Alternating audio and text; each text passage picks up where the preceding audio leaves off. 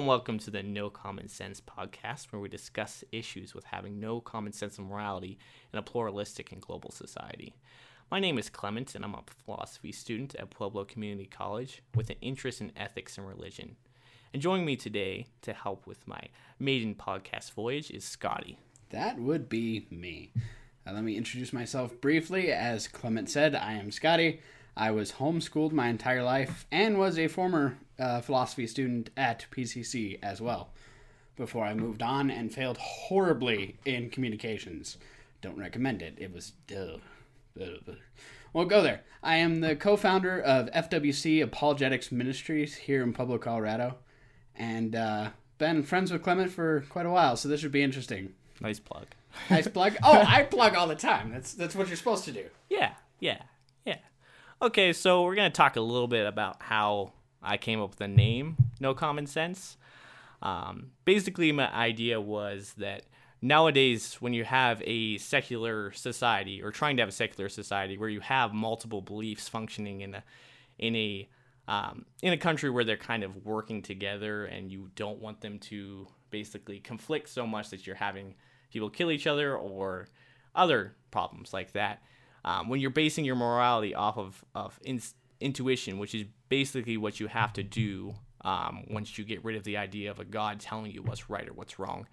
Um, you come into the issues when you have a someone coming. Blah, blah, blah. You're good. Keep going. Okay. Um, you come into the issues where you have, say, a, a family unit. Um, um, this I'll use a story from um, my own family where where you used to have a, a family unit where the ideas would stay basically the same within them. You wouldn't have, um, say, the children varying off far from um, what the parents believe, and that's because they just weren't um, too too. Uh, they didn't have a lot of the the access to the internet we have, where you can come into contact with various ideas. There wasn't a lot of multiculturalism. More, I mean, it wasn't.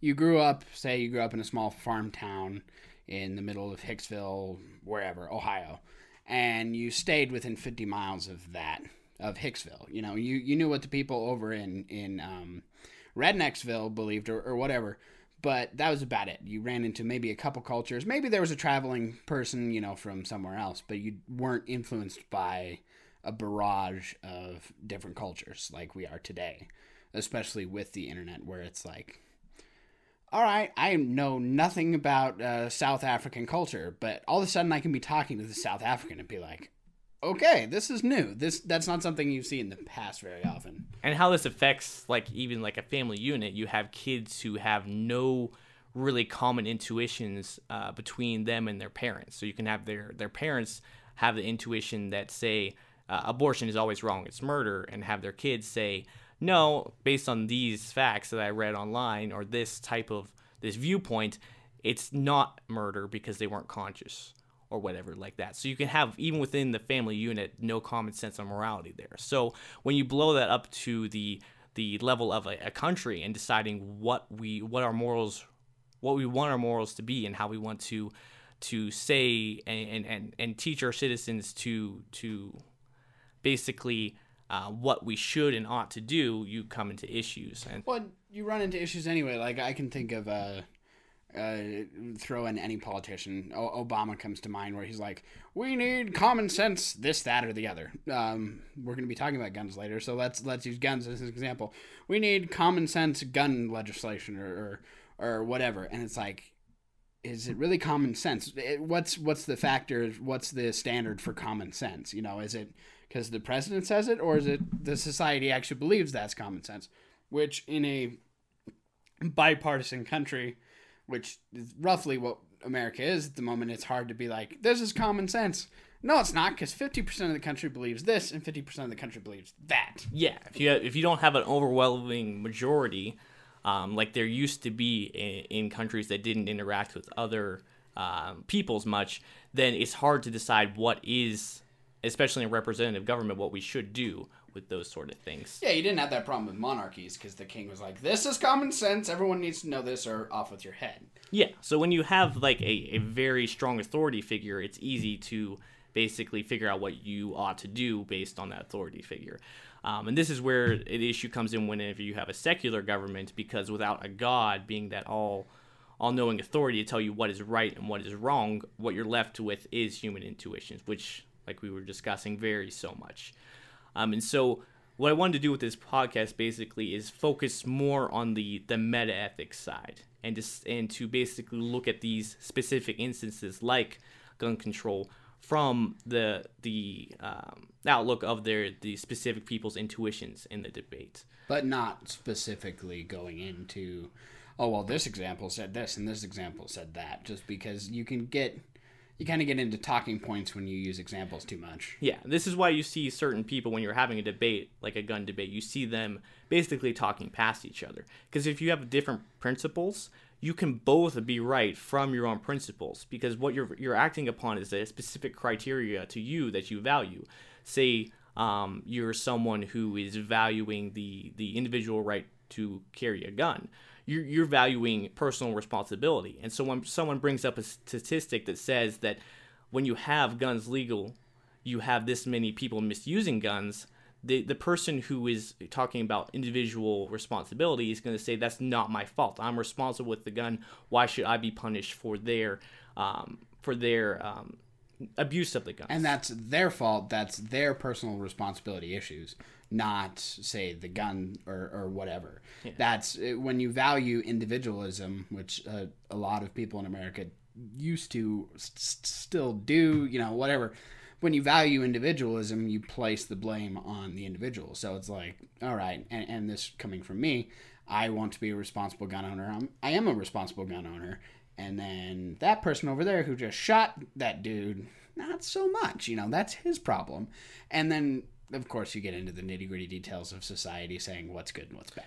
Yeah, and from like the more like uh, more pro gun control or pro, I would say more gun control um, side, like the liberal side, what they're looking at is basically the flat statistics of, of the flat consequences of, of having guns being easily used. So they're not looking at the from the individual responsibility. They're looking at this many guns in the country causes this many deaths, and so they're basing all of their their uh, their their morals off of the the more utilitarian argument in that it doesn't really matter if these specific people are using their guns um, responsibly, what we're going to do is do the thing that we think will um, have the the most amount of good, and in their case, save the most amount of lives. And so, the, the from their side, if they're using its utilitarian principle, they are completely incorrect in saying that if it is true that getting some more strict gun control will save these many lives, then they are correct. But if you look at it from, say, the more conservative side, and they're talking about personal liberty and personal responsibility, they are correct also in saying that it's not their problem and that they should be able to have a gun if they're using it responsibly. And to, this is to each they are correct based off their own standards. And that just brings up the question of which standard is right, which standard is wrong. Which standard do you go by? Yeah. Which which I find in in a multicultural society, and I think this is fair to say, I don't think pure multiculturalism works, where you value each culture the same. I mean, you try to do that, but you set a certain ground rules. Like, I mean, like if you have a bar and you have a whole bunch of different people visiting that bar, you can set certain ground rules and say, all right, nobody gets nobody gets drunk off their butts. Nobody nobody just passes out. This is a certain standard that we want to hold. We don't want to encroach on any of your values. You know, I'm not going to make you drink, oh, you can only drink beer in this bar, or you can only drink vodka. I mean, you can drink whatever you want, but you can't get crap face in in the bar because we don't want to deal with you. And that's kind of the the problem is in a multicultural society is is which standard to use. I think that's what the founding fathers of America tried to do based off their Judeo Christian principles, but they still tried to set up a system that was fair to all other systems. But then you run into problems of different cultures, which are like, but but part of my religion is to get shit faced, and it's like, ah, well, all right. Yeah. So what now you have is now we're in trouble. Like like you were saying, they had a specific set of principles they were set up the country with at their specific time, and when time goes on, that can become constrained to some people, especially when you have more and more people um, coming into the country with different beliefs. And so the issue becomes which one of these principles do we pick? And it's even becomes harder because nobody talks about principles. They're all arguing the specifics. And so they they they they're kind of missing what the real argument is um, eh, whenever they're talking about say the statistics versus the personal responsibility those things don't really miss like match together or mesh together so what i wanted to do with this podcast is basically focus just on that meta, meta ethics um, and and look at these issues from that sort of uh, view and i also want to do some specific readings of different principles. Some of these are going to be older. Um, I'd like to read, especially some Nietzsche sometime and discuss Nietzsche on this podcast. Um, and so we're going to try to do a sort of thing where we do a, a, a, reading and we discuss that, and then we'll go into a more specific. Like right now, this one's kind of a little bit more just an introductory podcast. We're just talking about the um, what we're going to be doing in the future um, and that's why it seems a little bit more we're deviating a not bit. not organized as much yeah because gun the gun debate was supposed to come up in the second half of the podcast yeah but, it was such a good example for what it, we're it just trying to flowed beautifully about. so so we went with it and that's that's okay uh, definitely some John Locke in the future as well. The social society is probably one of the, or the social contract's going to be a big one in, in a debate on a um, pluralistic society because I think Locke and, and, like I said, the founding fathers were trying to make that pluralistic society, but they were constrained. I say constrained, but it's really not in my my point of view. They they had their principles of, of God and the natural order of God because they they attribute natural order, which I think Clement would say is instinct, to God put it there. God designed instinct to an extent, and then then it deviates from a secularist point of view, which is like, well, there's just this natural order. We're not going to attribute a a a um, lawgiver. I'm trying to think of the specific example. There's the moral law, therefore there's a moral lawgiver. Yeah. That's the Christian approach, and, and that's where I side on it. I'm like, all right, there's a moral law that's obviously throughout society. Yeah, it varies a little, but it's it's still there's still certain principles that's like no that's just kind of jacked right. up. Like for instance if you look at um regicide killing your own family is kind of frowned upon in every society. Um I, I, mean yeah sure there's probably a few outliers but across the board regicide's up there and this is morally wrong no matter what you know across the board. With a couple on either side of the bell-shaped curve obviously. But um yeah the the issue I see with that is when you do you, you when you do try to base it off of say like a, a majority rules with the, with the instincts basically the the common sense that we shouldn't kill our family um, when you try to to extrapolate to other uh, different societies and different majorities there has been some things that we that we find that there was a huge uh, majority say homosexual uh, just just being a homosexual at all was seen as a, a a very bad thing by a majority of people in society, and that has changed. Um, in our society, year, yeah. In, in, other societies, it's still, yeah, so, still problems. So you still have those those two conflicting things. When you have, say, the idea of a god, and you can try to basically use that to set up your government and your morality, then you say these are my instincts. Let me see if they match them to what God says, or or what the teachings of, of God say. When you get rid of that and you are not pointing to a specific God, then you don't really have those that the thing to to take your instincts and mash them up with. So I can't say that well my instinct to say that the homosexuality is uh, homosexuality is fine.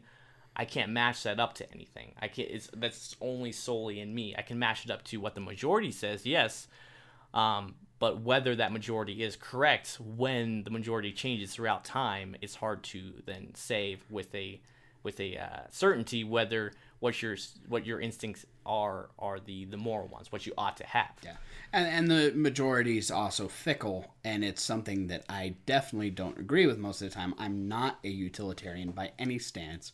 I'm more of a uh, rule uh, consequentialist more than anything else. I, I, I think morality is based off of not just a not not consequentialist. That's not the right word. No, I can't remember. But a, Non-consequentialist. yeah, a rule non consequentialist. Um, but but when you have a utilitarian mindset, which also tends to be, you know, for those of you who don't quite know what a utilitarian mindset is, it's uh, think of Star Trek. Think of like the Federation being a utopian mindset.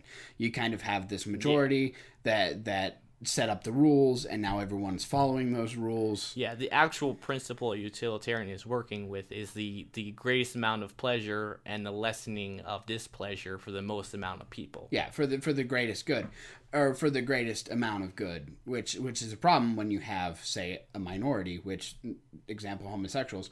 Homosexuals have been and are still are a minority in the culture, but we're starting to change our views on that as a society. Going, oh, maybe that's not such a, a, a, a immoral thing anymore.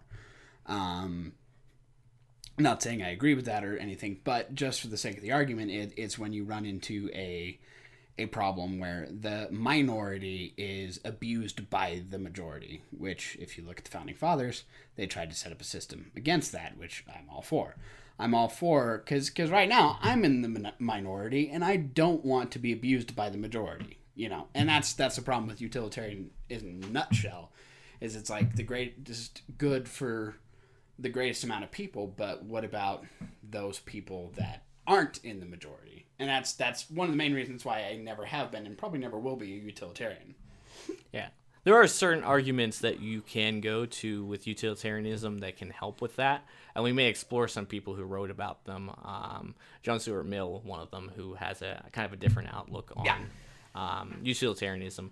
But at this point, I would say that I am leaning towards an extreme relativist in the the sense of the descriptive sense, and not that I'm trying to make any any like ought claims. I don't say that we should basically treat everybody's ideas as the same because I don't think that's even possible. There's no way you can remove your intuition. So no way I, I can remove my intuition that says murder is wrong, but I do acknowledge that that intuition doesn't have something outside myself I can match it to in order to know with certainty that I am correct. Um, I kind of think of morality as something more of a human creation.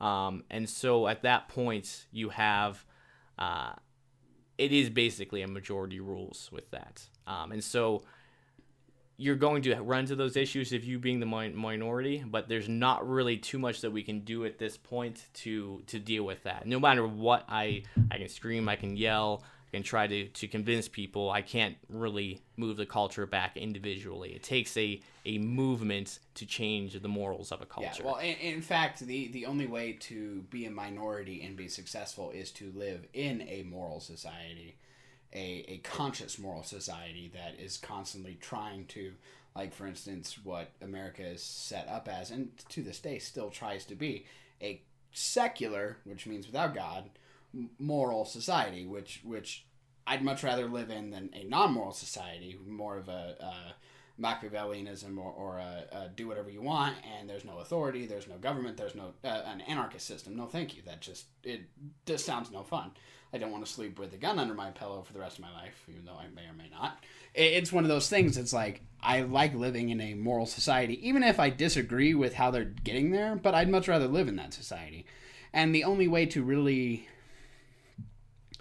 be a minority and not be, you know, persecuted heavily and and be wiped off the face of the planet is to live in a society. yeah, that is a society that the majority Or- accepts minorities. Yeah, or is trying to be, which is where you run into problems across the world where it's like not all countries follow that moral stance. You know, they're like not all countries have a a tolerance to all beliefs or a, a plural society. You see that more in a Western mindset, you know, to to an extent. But you see that in a Western mindset in the U.S. and in Europe, they try to be tolerant of religions and tolerant of different beliefs. Where in the Middle East, for instance, you might not have so much of that, or you might have different parts of the society that are. Um, I'm gonna say they're backwards thinking because they, I, you know, if that's rude of me, there's just some things which I It's say- backwards thinking in the sense that, that a lot of countries used to think like that and they have moved on yeah they've, that. they've moved on and and It's just not where things are right now with the, the majority, and that's why people are having a lot more issues with them, um, i- with that sort of thinking than with others, and say in this country where you can have some very kind of crazy ideas, but you're still kind of accepted as long as you don't uh, basically try to to take your ideas and enforce them on other people. That seen that seen as a really really old kind of thinking and a kind of totalitarian thinking that most people um, in this country don't really uh, can't really handle that well. They don't they they they'll they push back against that. It's like sitting in a camp circle and someone has the stupid talking stick. And once they get the talking stick, they go take the talking stick, and every time someone tries to interject, they beat them with the talking stick. It just doesn't work like that in in civil societies, in moral societies trying to be tolerant. It you need to have a ebb and flow of okay, yeah, you believe that. That's fine. I think you're full of it, but okay, for for the sake of I want you to have exactly the same thoughts about me in the sense, kind of a golden rule esque. You know, I don't agree with you, but I want you to have your opinion, and I want to because I want to have my opinion.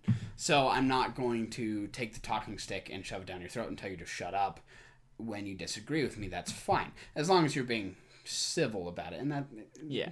the problem with philosophy and, and with things like this is when you say civil, people will throw their hands up and be like, "What's civil? You def- you're defining civil by a Western mindset." And it's like, yeah, yeah, I am. Sorry. Yeah, there's some of the issues that come up with that, where you have the kind of the the idea that we're not going to we're going to live together nicely as long as you're not hurting anybody else. It's okay. Uh, the issue with that is when you come with to a, a moral question or seemingly moral question of of uh, abortion, where one side thinks that it's a personal right and they're not hurting anybody anybody else, and then the other side thinks that they are hurting somebody else. So even within this idea of trying to be like uh, trying to pluralistic and, and, and live with each other, there's a disagreements on what counts as as basically not going against those norms. And so you have issues where uh, part of the country thinks that you it's it's it's an individual rights thing, and the other one thinks that it's basically the same thing, but from the stance that it's actually hurting someone's individual. I don't even know if they actually think that at this point. If, if unfortunately, because as, as the podcast title says, no common sense. I don't even think because because you look at America traditionally in the last fifty years, and it's been very. You have your Republicans, your Democrats. They follow this. They follow this. Uh, uh, this platform, the Republican platform, is you know has five or six different things, and the Democrats are totally against that. So you have this bipartisan um, dichotomy going on. And then I lost my point with this actually, which is really annoying. Where was I going with that? I don't remember. Gonna take it away. Um, I'll, I'll find it eventually. Yeah. Well, I was just trying to make with the point about abortion was that we we can't really uh, that there is not really a even within our country that's trying to be I would say trying to be its best to be inclusive. That there's disagreements on what uh, inclusive beliefs we should have. I, I remember what I was gonna say now. Uh, That's basically American politics in the last fifty years. It boiled down into a nutshell. The the both sides taking a stance and not budging on it. Granted, with abortion, and abortion is always a sticky subject. It's if say the conservative pro pro life movement is correct, then the pro choice movement has no grounds to stand on. Because if you you qualify the the cells, and I'll call it a baby because that's what I believe it is, and I think science proves that. But that's that's for a different argument or a different discussion. But if it's a baby, then your rights end when it comes to that's not you anymore, that's someone else. Which is where I think common sense would say is the agreement of, of where personal liberty or where liberty lies in America is so long as it doesn't affect anyone else, you can do it.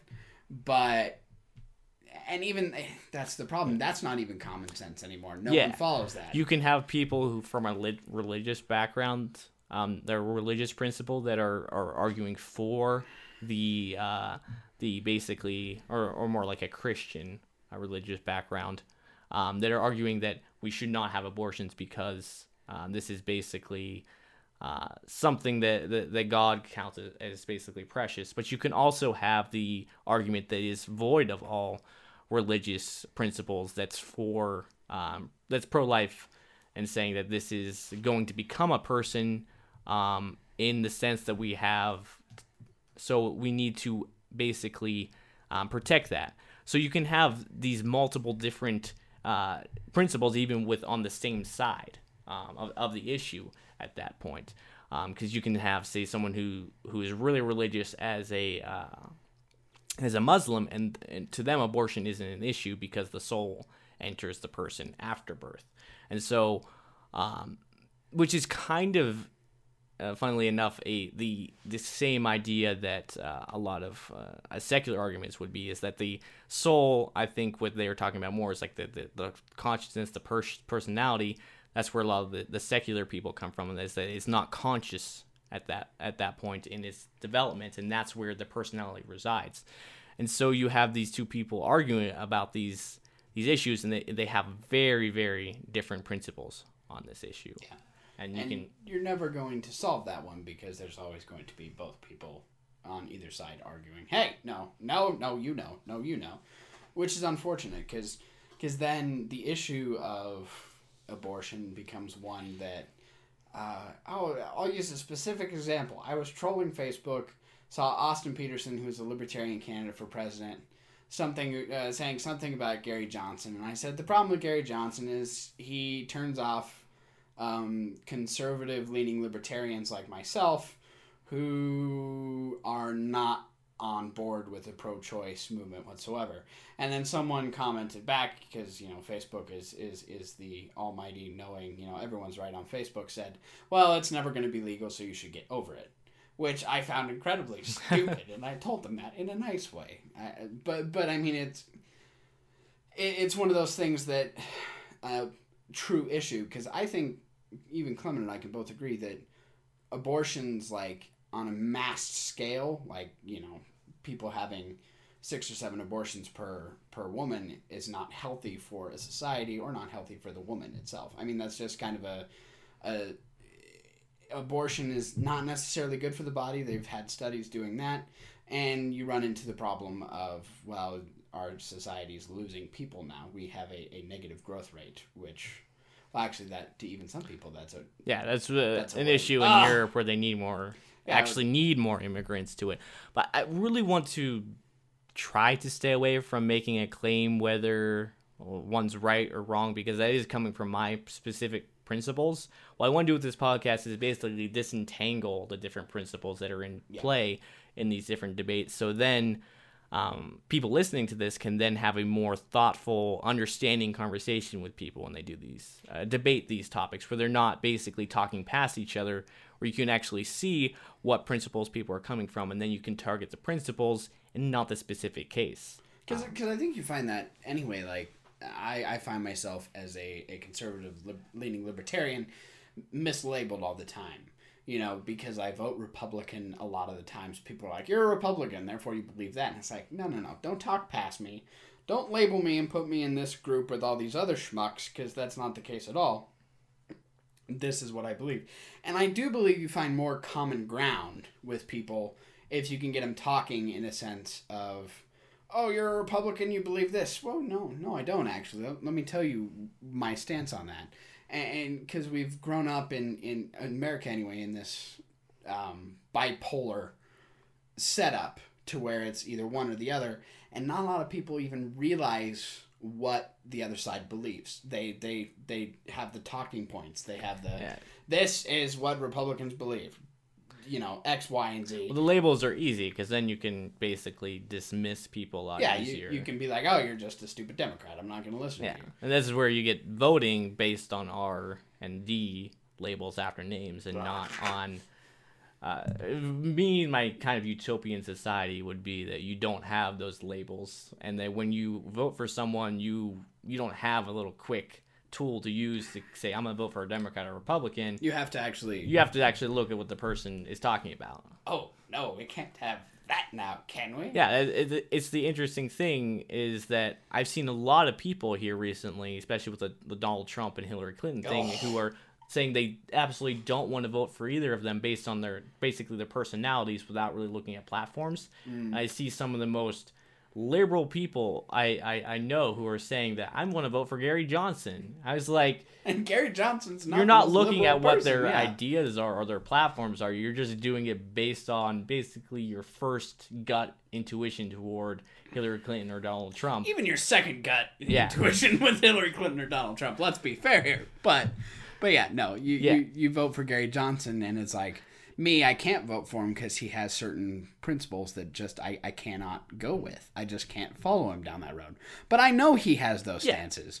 Whereas people, I don't want to say they're primarily on the left because they're not. I think they're primarily on the left because I would like to think my side is smarter, even though I know they're not. You and That's the everybody else. everybody wants their side to be smarter. I just think I'm smarter than most people, which sounds very uh, e- egotistical of me.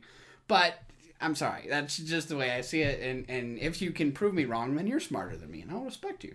I'll respect you anyway, but I respect intelligence a lot more. Don't really think I'm smarter than most people. I just tried not to to make claims that I don't really have any reason or reasons to back them up. Yeah. basically. Uh, and that's kind of the thing. You want to be knowledgeable in where you're knowledgeable, and in other areas where you're not so knowledgeable, keep your trap shut, which Yeah. I wish people would do. Yeah, it's, it's interesting with a lot of times, even with like moral political issues, you have people who they they they treat the issues that they think are moral completely differently than these issues that they say are say non-moral. Say say a computer. Knowing how to use a computer, people will openly admit they are completely stupid about. They have no idea how to use a computer and they're just fine with that.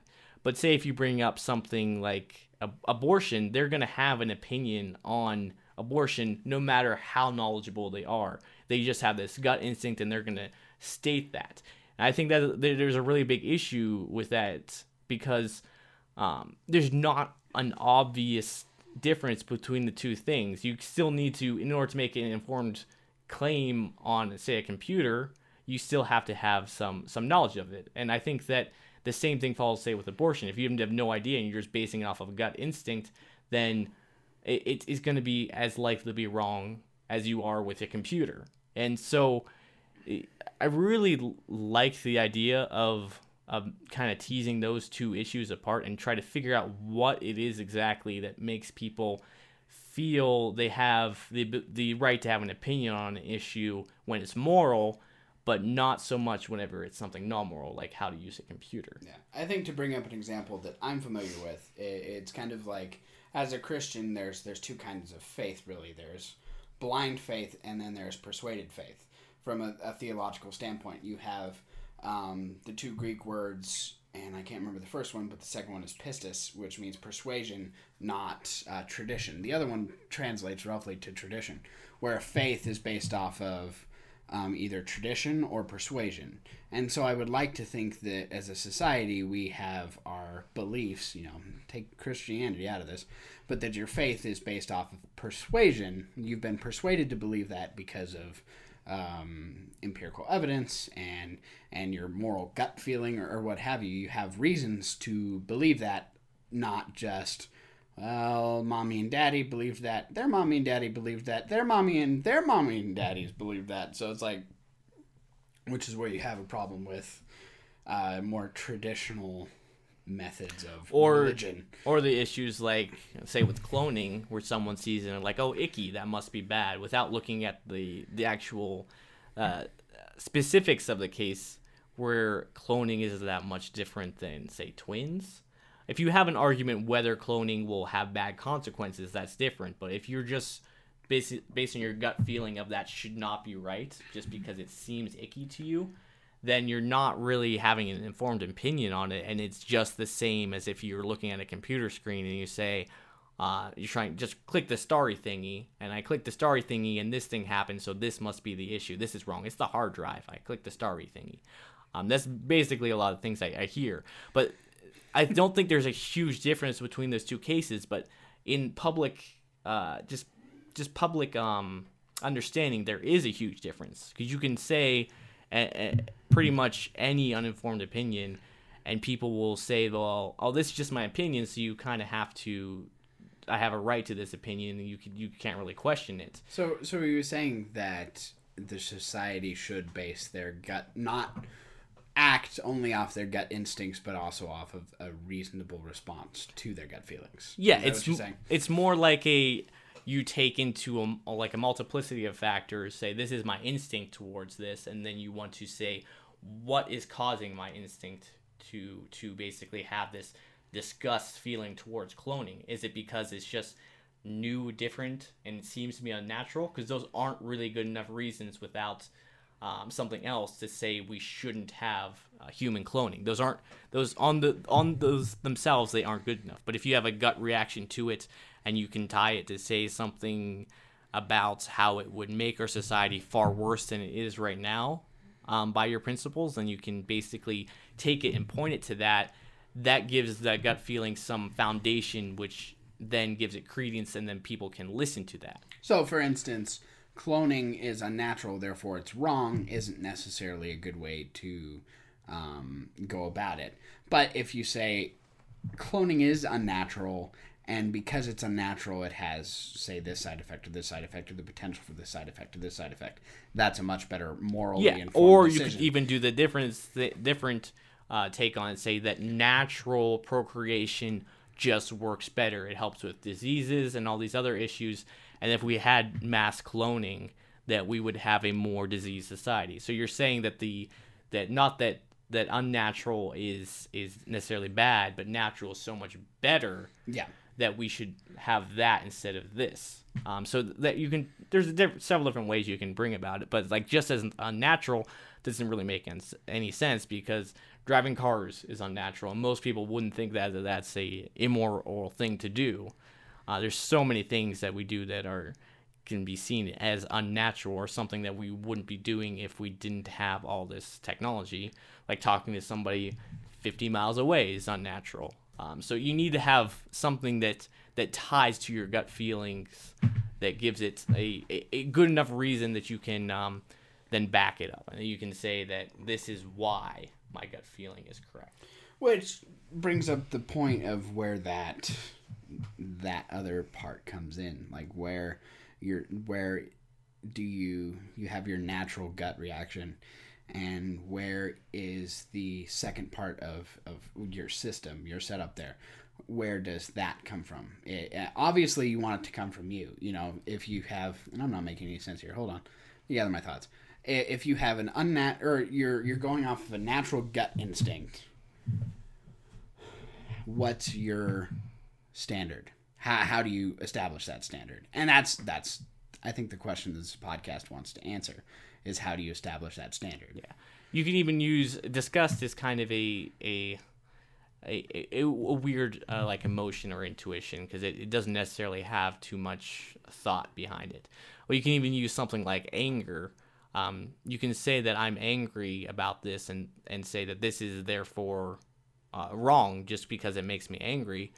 Um, if you just say that, that doesn't give as much power behind it as if you can say that I'm angry because of this violation, because of this, and you can point to exactly what's making you angry. Because if it's just the way the guy, uh, like say a guy has his hair styled and that makes you angry, that may not be something that that pulls as much credence uh, for your your standpoint of being angry and why he shouldn't have that hair.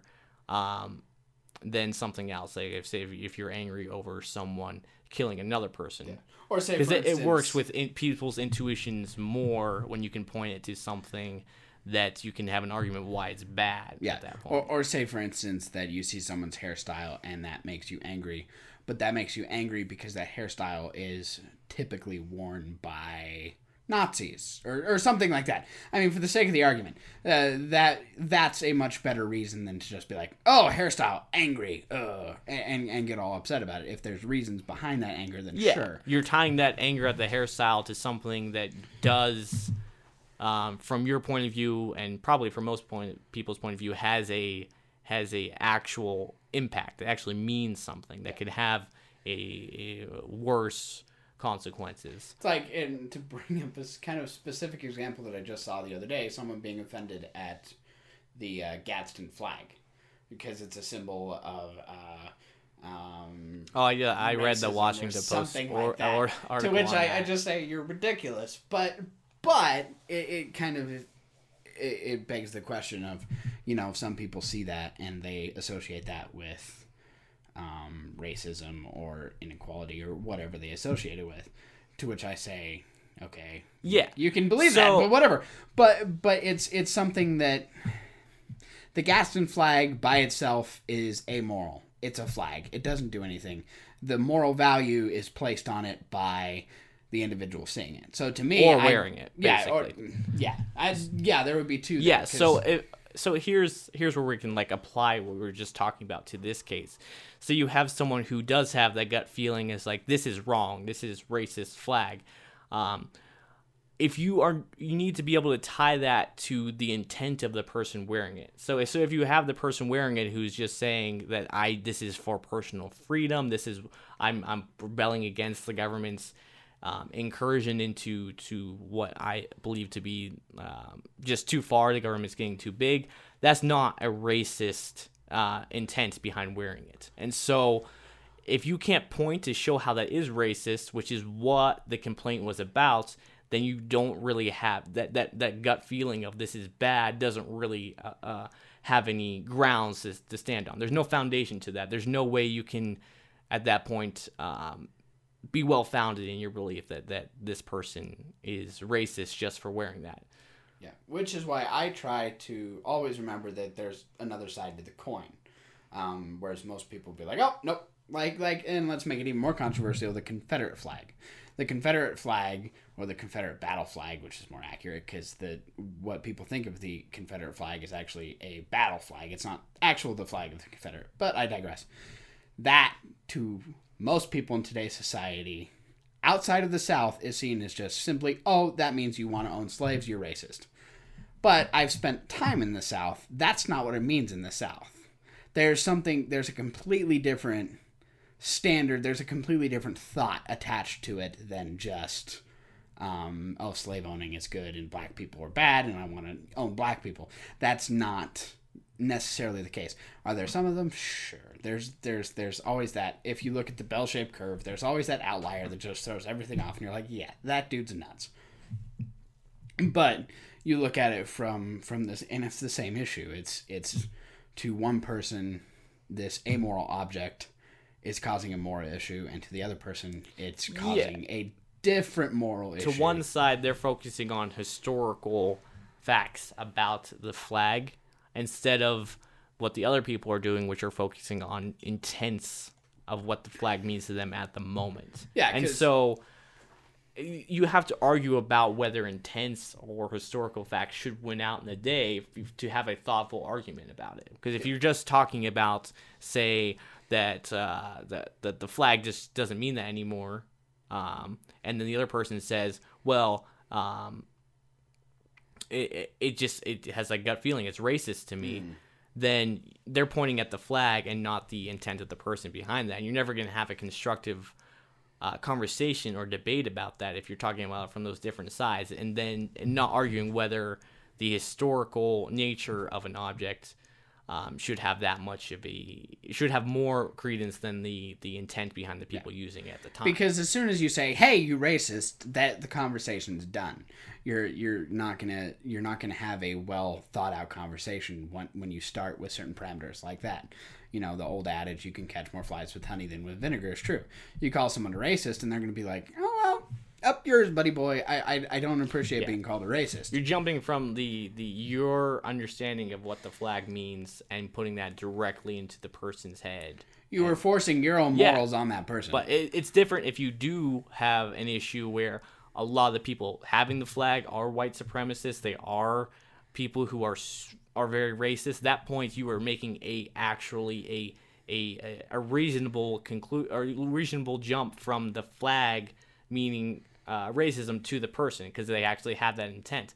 But if they don't have that that intent, it's it's you're not focusing on the right thing at that point. And the only way to figure out that intent is to, I don't know, stop them in the street and actually have a conversation about it. Yeah. You're, you're not going to you're you're not gonna get anywhere by going with your gut instinct. Oh, that dude is a racist, therefore I'm not gonna listen to him, or I'm not going to. I'm going the to calling names thing doesn't really Yeah. lead to constructive. I'm going to label him as a suprem- a white supremacist and move on with my day. It's like you're no, that's not going to work because guess what? That person very well could like you know the stereotypical oh southern racist. I, I like I said I've spent time in the south. There are people there that are like that.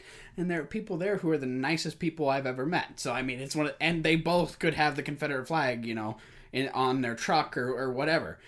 so I mean, it's one of those things that in a polite society you just have to stop them and say, "Hey, Yeah. let's talk about Or this." like like we were just talking about abortion. If you just immediately walk up to someone who's who's uh, pro-choice and said, "You're just a murderer. You're a murderer. You murder, murder, murderer," that's not going to lead to a constructive conversation. which also is irritating from a, a pro-life uh, person me because then the opposites applied you know there are those people on my side of the aisle which which say uh, murder you hate women. you hate women. You just and it's like, automatically hate no, women. no i don't. I love women. I'm married to one and i love her very much and i like women as a general rule. I think they're much nicer than men. They're much nicer to look at blah blah blah. But then they're like nope you just don't like women. Oh it's frustrating because it, it hurts. It not only hurts your position but it hurts their position. So so say for instance you are uh, i'm a pro-life person who has a very strong stance on i don't think abortion should be legal I'll, I'll give you a caveat if you want to argue about that, but we don't have to go into that there. But who doesn't think abortion should be legal, but I have my reasons for, and I have a, uh, would say a very reasonable case as to why I believe that. And if you want to talk to me about that, that's fine. I'll talk to you about that. But as soon as you label me, oh, you're just one of those right wing nuts who calls people who have abortions murderers. It's it's frustrating because I hate those people almost as Yeah. much as you do. It's it's it's it's kind of uh, it would be different if you did have someone spewing saying that that women are basically baby making machines and abortions cut down on efficiency, and so that would be different. That's someone you, you could tie the you, you can see the intent there that they are against just women's rights in general that women are are are basically put into just this box that this is what they're supposed to do and this is what all are supposed to do. And you can see the the ties between that. But if you don't talk to a person beforehand and hear them say that then it's really hard to make that jump. And then you can never really have a constructive uh, conversation with that person Which is quite sad because we see that in basically every example, every, every political issue, every non-political issue. It's just people have. I don't know if they be. I would say they've become because I was talking. I was talking to my grandma the other day actually about this, and she was like, "This is not the same America I grew up in," and I'd say that's that's accurate. And people have become a lot more hasty, which I think is a downside of the internet. Even though I love my internet, don't take it away because I am a millennial and I hate not having high speed internet. It just it it it makes the bad part of me come out, and I want to murder things. But there, I think that's a downside of, of the the instant gratification nature of our society today, um, where you don't have people willing to sit down, and you see that you know you see that in college campuses. Where uh, like Milo Yiannopoulos has been banned from Twitter, or or and college campuses are like, we don't want him here, and you see this. Um, uh, I, I can only think of like the books. There's a book by uh, Larry, not Larry, Jerry Bergman, called "Slaughter of the Dissidents," and it's it's about uh, creationism versus evolution. The the intellectual uh, evolutionists silencing the uh, intellectual creationists. Basically, you you get into a slaughter of the dissidents, where it's like the person with the objecting um, stance is dehuman or uh, de de. It's dehumified, but it, that's not the right word. Um, defamed not defamed. Uh, you you strip their humanity away. You strip their humanity away from them. I know there's a specific word for that, but but whatever. dehumanize i think Yes, that's the word I, I just it, sometimes they don't come out, but you dehumanize your opponent, and therefore it makes them easier to deal with in, in a large scale event, which is unfortunate because you see that almost everywhere, and you don't see a lot of people talking as individual human beings one to another. I, I don't I don't I don't get why. I mean, I do. It's easier. It's easier to just label, oh, Clement's one of those crazy libertarian, liberal, whatever you want to call yourself, and therefore I don't have to talk to him. I'm I, I'm I'm an atheist extreme uh, relativist, so I, I think that you should rape and murder everybody, and that's okay. Okay. I think that's a good place to end it. Um, uh, we've been talking for I don't know, probably about an hour now. Um, so It feels about right. yeah. So um, if you, you like what you heard, um, basically you can uh, check out our next one where we're probably going to be discussing um, the differences between uh, a, a society basically deciding to do something to help another person uh, or uh, many people versus a individual trying to help uh, a person. And this is basically going off of the the refugee crisis we have and where you have one side which is saying that yes the whole country should go and help um, all that they can and the other side saying well at that point i don't have a choice in it. Um, so tune in next time to hear us discuss that. Um, i don't know if scotty will be back but we'll probably have another guest. Good night